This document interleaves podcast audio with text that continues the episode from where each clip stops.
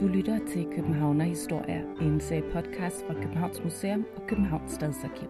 Det er historier, hvor du vil komme med ud i byen, ind i arkivet og med rundt på museet, til fortællingerne om byens levede liv gennem århundreder.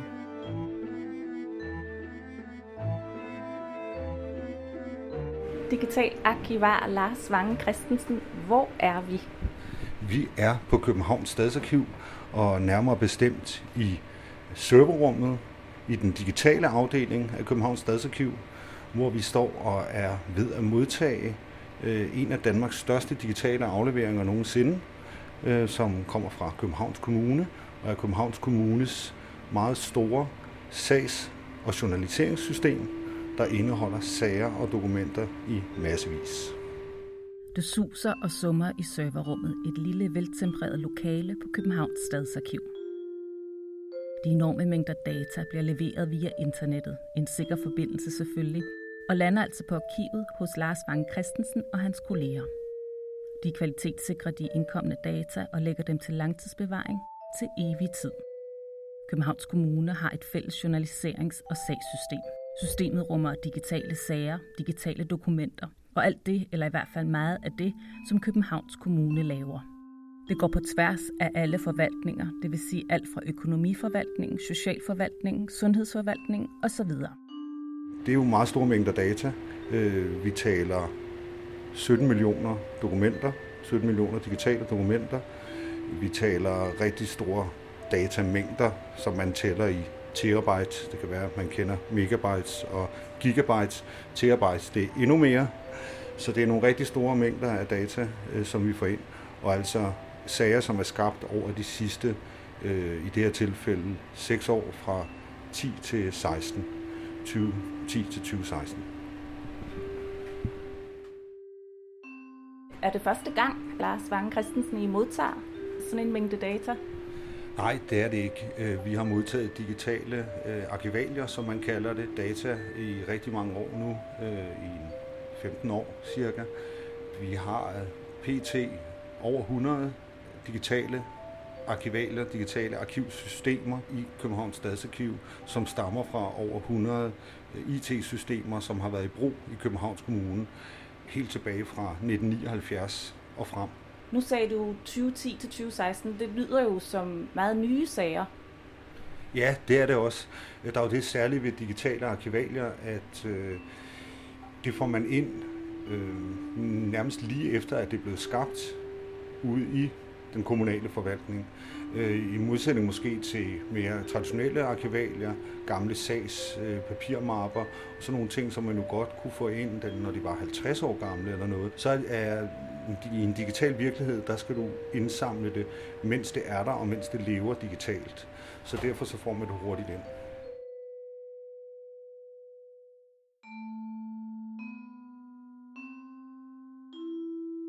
På et mere stille kontor sidder afdelingsleder Mads Neuhardt. Jamen altså helt overordnet, så er det jo en kæmpe stor og enormt spændende udfordring at forsøge at gemme digitalt skabte informationer til en eller anden form for fremtid. Og den centrale udfordring er selvfølgelig, hvordan, hvordan gemmer man data fra et IT-system, det er ikke helt enkelt. IT-systemer de er skabt ind i en kontekst, der både er afhængig af, hvilke computere har man i dag, hvilke teknologier anvender man, som vi jo alle sammen ved flytter sig lynende hurtigt, og som bestemt er noget fuldstændig andet om 10 år. Og til at starte med, så kunne man jo forestille sig alle mulige måder at gøre det på. Man kunne forsøge at gemme computere fra gamle dage, eller man kunne forsøge at få computere til at opføre sig som andre computere fra gamle dage. I Danmark har man været en lille smule mere radikal, og måske også en lille smule mere fremsynet. Øh, og det betyder, at man har valgt en strategi, hvor man faktisk konverterer det data, der ligger inde i kørende IT-systemer, til nogle andre formater, som man tror, eller som man har en rigtig god fornemmelse for, at man kan bevare og ikke mindst kunne tilgængeliggøre på en meget længere bane.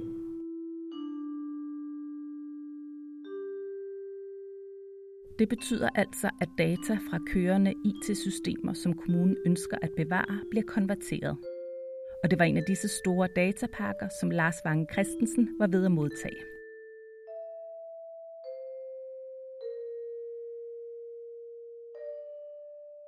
Mads Neuhardt, afdelingsleder i Københavns Stadsarkiv. Gemmer I virkelig alt? Nej, Desværre, eller heldigvis, det afhænger jo lidt af, hvem man er.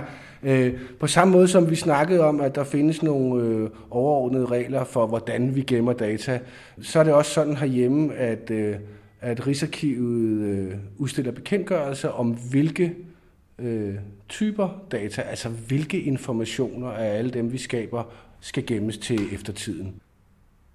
I vores tilfælde, øh, så betyder det nok, at øh, altså sådan det er en lille smule svært at måle, men omkring 10 procent af de oplysninger, der bliver skabt i en kommune, bliver på en eller anden måde båret videre til eftertiden.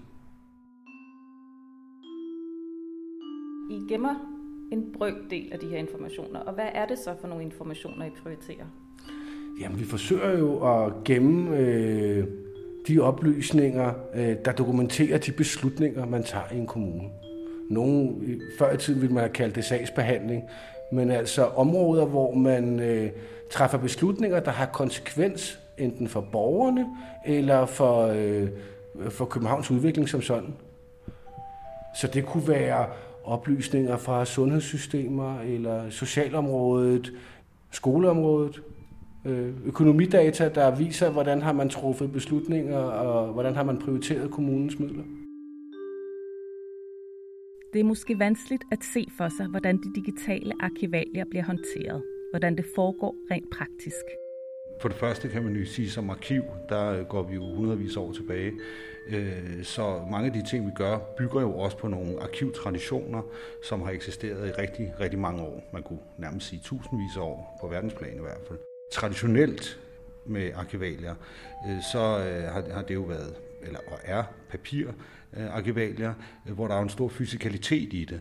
Man kan sige, at man skal have en hel masse hundredvis øh, af sager ind på et arkiv og stille op på nogle rækker på nogle reoler. Det kan fylde store lagerhaller, og man skal køre rundt med gaffeltrucks for at hente og bringe, og alle mulige ting. Det er jo ikke helt tilfældet med digitale arkivalier, fordi de er jo altså i sagens natur ikke fysiske, men digitale. Så der er opgaven jo, kan man sige, rent praktisk lidt en anden. Mange af tingene går dog igen, altså vi kvalitetssikrer for eksempel de digitale arkivalier, vi får ind i huset. Vi sørger for, at man kan læse de digitale dokumenter.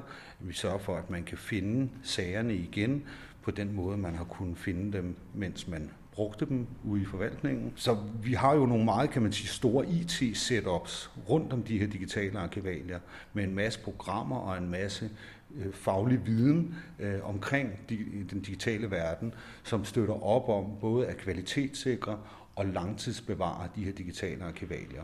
Så i stedet for at se nogle store magasiner med nogle lastbiler, nogle gaffeltrucks og nogle hylder, så kan man sige, så er der en stor maskinpark og en hel masse teknisk know-how.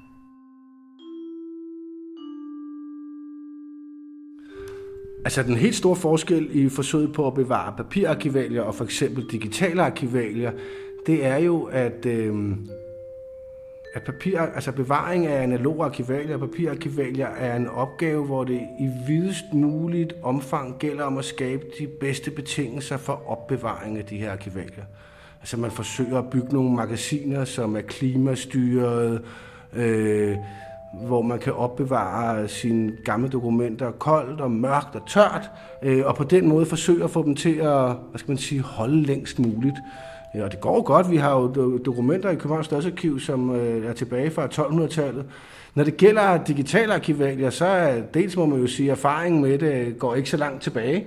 Øh, det man i hvert fald i dag tror er opgaven, det er at forsøge, og det er sådan en langt mere hvad man sige, aktiv opgave, man forsøger at overvåge de forskellige lokationer, hvor man har sine digitale arkivalier, og sikre sig, at de her filer ikke forandres over tid, går i stykker, øh, eller på anden måde bliver korrupte.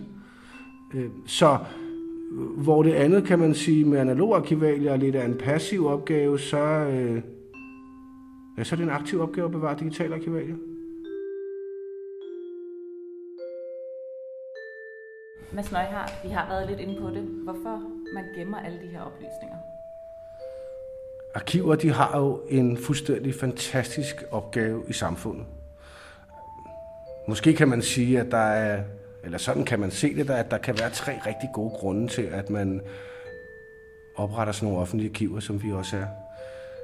Det ene er jo, at man typisk, og det kan være både som virksomhed eller offentlig myndighed, typisk også som privatperson jo oplever, at der er ting af de informationer, man skaber, som man får brug for igen. Altså i en kommunes tilfælde, hvad for nogle beslutninger tog vi? Hvorfor valgte vi at støtte det ene eller det andet? Hvor lagde vi vores øh, kloakker og vores dæksler henne? Der er masser af oplysninger, man skaber i sin en kommune, som man ved, man selv har brug for igen. Der er også en anden god grund til, at det er rigtig smart at have arkiver. Det er, det er sådan nogle retssikkerhedsprincipper. Altså som, som borgere i et retssamfund mener vi jo, at der er krav til at vide, hvordan man er blevet behandlet. Man kunne have været på børnehjem, eller man kunne have været blevet behandlet af det offentlige på andre tidspunkter i ens liv, hvor man, øh, hvor man senere hen i livet rigtig godt kunne tænke sig at finde ud af, hvad, hvad gik det ud på, eller hvorfor skete det. Det kunne selvfølgelig også være på nogle mere banale ting end, øh, end sådan nogle ting. Øhm, endelig så er der jo også den enormt vigtige forhold ved arkiver, at de understøtter muligheden for, at man kan kigge tilbage som forsker eller historiker senere hen og forklare, hvorfor, hvad er det for nogle bevægelser, vi er en del af.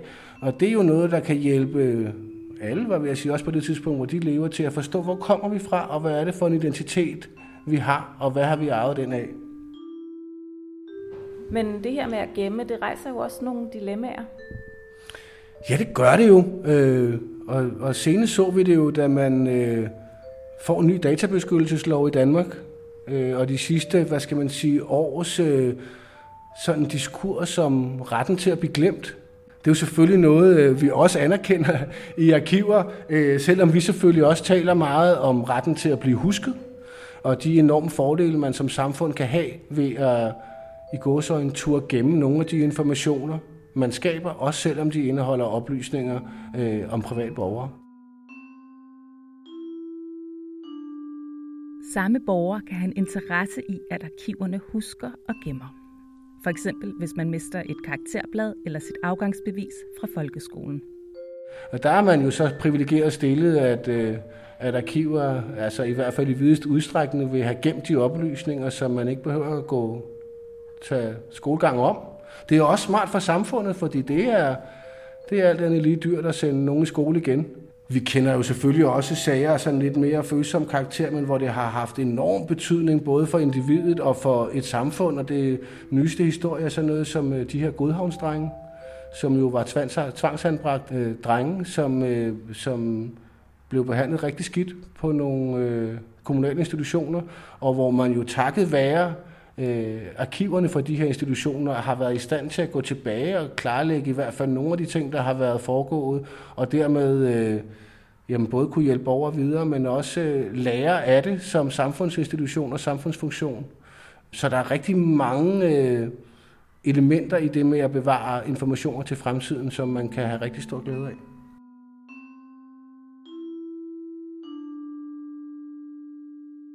Det er imidlertid ikke altid, at vi ved, hvad de arkiver, vi etablerer i dag, kan bruges til i morgen. Hvordan de vil være til nytte, og hvilke spørgsmål borgere eller forskere eller kommunale medarbejdere vil stille til det materiale, der er gemt. Et rigtig godt eksempel er lidt ved et tilfælde af alle de københavnske skolejournaler, øh, altså tilbage i tiden, blevet bevaret.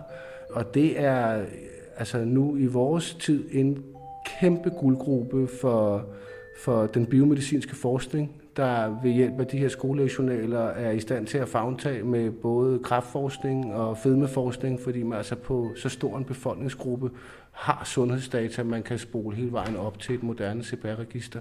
Altså nu ved jeg godt, du sagde, at man aldrig kan vide, hvad arkivalierne bliver brugt til, og hvad man har brug for. Men hvad tror du, at det I indsamler vil blive brugt til i fremtiden? Nej, det er altså et rigtig godt spørgsmål. I virkeligheden så tror jeg jo, at de bliver brugt til alt det, som man traditionelt har brugt arkivalier til. Der skal findes en sag. Der skal findes en beslutning om et eller andet. Og det har man jo også i papirarkivalier altid anvendt arkivalier til. Hvad skete der i en konkret hændelse? Det, som i virkeligheden er enormt fantastisk ved den her type digitale arkivalier, det er, at, at, at de rummer en mulighed for at øh, stille nogle helt andre spørgsmål. Øhm, og uden at vi skal fortabe os i en snak om big data eller alt muligt andet, så er det jo sådan med digitale informationer, at de ligger struktureret på en anden måde. Jeg kan jo lynhurtigt søge efter oplysninger om en, om, ja, det kunne være mig selv eller en anden person, fordi man simpelthen kan søge digitalt materiale. Og forestille sig at gå 17 millioner dokumenter igennem, som Lars fortalte os, vi modtager med den her store aflevering i en papirsag, ville simpelthen kræve flere år.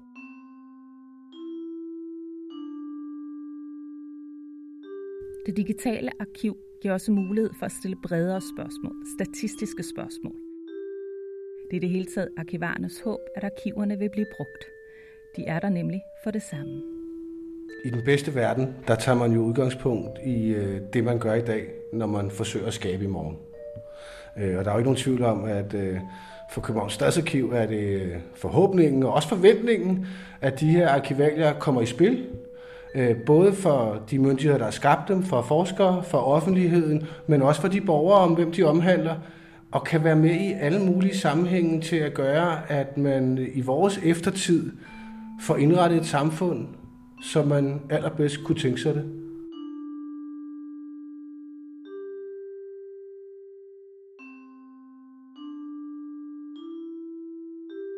Du har lyttet til Københavner Historie, en sag podcast fra Københavns Museum og Københavns Stadsarkiv, produceret af Sara von Essen og Dorte Chakravarti.